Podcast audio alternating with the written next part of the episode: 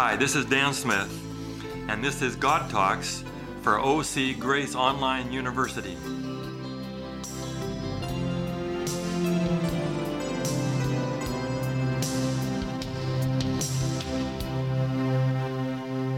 Well, hello again. This is uh, Pastor Dan Smith, and we're doing God Talk, ten minutes about God. So we hope that you've listened to fourteen already, but uh, if you haven't, I hope you'll go back and find some of them.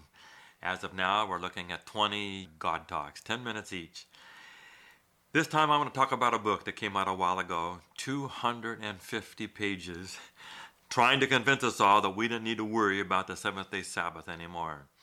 All kinds of the usual arguments, you know, that's all part of the Old Covenant. We're not under the law anymore, that those laws were only for the Jews. Jesus nailed them to the cross, and now we're only under the law of love. All these old arguments have been around for hundreds of years. And my question is this: why do they fight so hard? What is it about the Sabbath that they don't want? Don't work. The Bible says don't work on the Sabbath. Who doesn't want that? People work like crazy every week so they can have a free weekend. They work all year so they can have a vacation or go to Hawaii or Tahiti or whatever. People kill themselves working for forty years so they can finally have enough money so they can stop working, so they can retire and travel the world. We don't want to work. And God says, here's a day every week, stop working. Put it all away. Don't work at your work. Don't work on your yard. Don't work on your car. Don't work on your house. Just stop. Go to the beach. Lie in a hammock. Have a dinner with all the favorite people in your life. And you have to write two hundred fifty pages on how to get out of that? Why fight it? Maybe I've talked about this somewhere you've heard before. My family got to go to Hawaii for a month. We love Hawaii. We finally went and got a cheap timeshare there. And we're going here again late this year. We love it. We had to have a month. So I wrote a book. Every day we went to the Kailua Beach, and the boys would do their boogie boarding down there, go swimming. Finally came the last day. Time to go. He's down there lying on that board crying. He thought he would never be again. He thought his life was over. He thought he had had the best time of his life at ten years old, and that it would all be downhill from there. But that's what the Sabbath is supposed to be like. Stop working. Enjoy life. Go to the beach. Eat the best food. Hang out with your family. Do the things you really enjoy with your favorite people.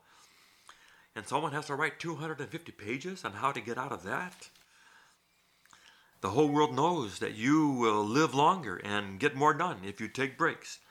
They have all kinds of laws now about how you have to give people coffee breaks, lunch breaks, vacations, maternity leaves, family leaves.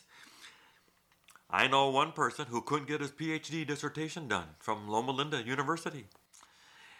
And of course, when you're not finishing, getting extension every year, that means the faculty that are there all have to teach part of your load. They're tired of it. Come on.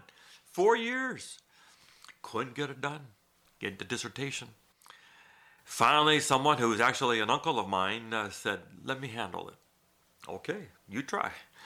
I called him up and he said, if there was just one thing you could do, if money was not an object, what would the one thing be? Oh, he said, I've always dreamed of going with my son up to the land of ten thousand lakes in northern Minnesota over into Canada, and just where you carry your canoe and you canoe and you paddle and you're up there. He said, I would love to do that. He said, go, we'll pay for it. You take a month and you go do the land of ten thousand lakes. So he and his son went and did it for a month. They came back. They said, how did it go? Oh, that's the greatest. They said, go do it again. Did another month. And he came back.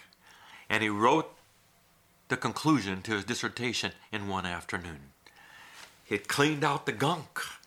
And he got all the cobwebs out. And he got his creativity back. And his brain began to, to think and relate. And he wrote it out. And God says, this is what you need. You need a Sabbath. You're going to write two hundred fifty pages against that? Stop time. The Sabbath was supposed to be a day of rest. That's what Shabbat, the word, means. The Sabbath is a taste of what heaven will be like. We'll have a thousand years to do whatever we want. Never have to worry about time ever again. So on Sabbath, We just try to stop time, slow time down.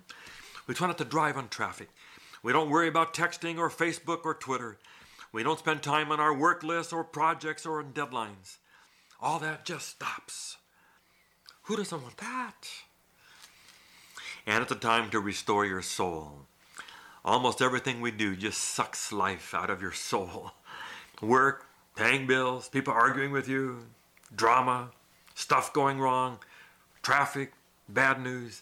All of these are just soul destroying. And God comes and says, I'm going to give you a day for your soul. I didn't make you to be a machine, a slave, working, working, and racing around. I made you with a soul. Here's a day. Read, listen to music, walk the beach, light some candles, and eat your best food. Some of us grew up eating cinnamon rolls every Friday night for Sabbath. We have Friday nights dinners now sometimes with our sons. And they invite all their friends to come, and here they are, and they talk. That's what Sabbath is supposed to be like. The rest of the week we ask, how you doing? Fine. But we give them a free dinner on the Sabbath. And they start talking and they start telling stories about what's going on in their day. Thank you very much. People get married and they talk about being soulmates. But when do you do things that restore your soul?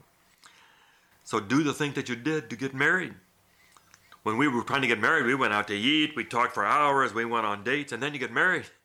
Now you gotta work and you gotta fix the house and you gotta change diapers, and pretty soon your soul is gone. And Jesus says, be careful that you don't gain the whole world, but lose your own soul.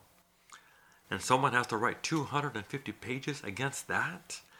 One Jewish rabbi tells every young couple, you need a Sabbath, Shabbat, not just for God, but for your soul and for your marriage, your relationships. And of course, you get to be with God. The Sabbath was meant to be a day to be with God. That's why he made it in his own image. He made us with a soul. So why we can think and we can talk, we can be with God. And he says, I'll give you six days. Just give me a few minutes each day of those days. I know you got some stuff you have to do those days. But one day, circle that day to be with me. The Sabbath is a gift for people who are hungry to be with God. David said, as the deer pants for water, I long to be with you. One day with you, God, is better than a thousand days down here. Jesus says, I stand at the door and knock. If anyone hears my voice and opens the door, I'll come in and eat with them. He says, come apart, stop whatever you're doing, and come unto me, and I will give you rest. And you have to write two hundred fifty pages to get out of that? Are you kidding?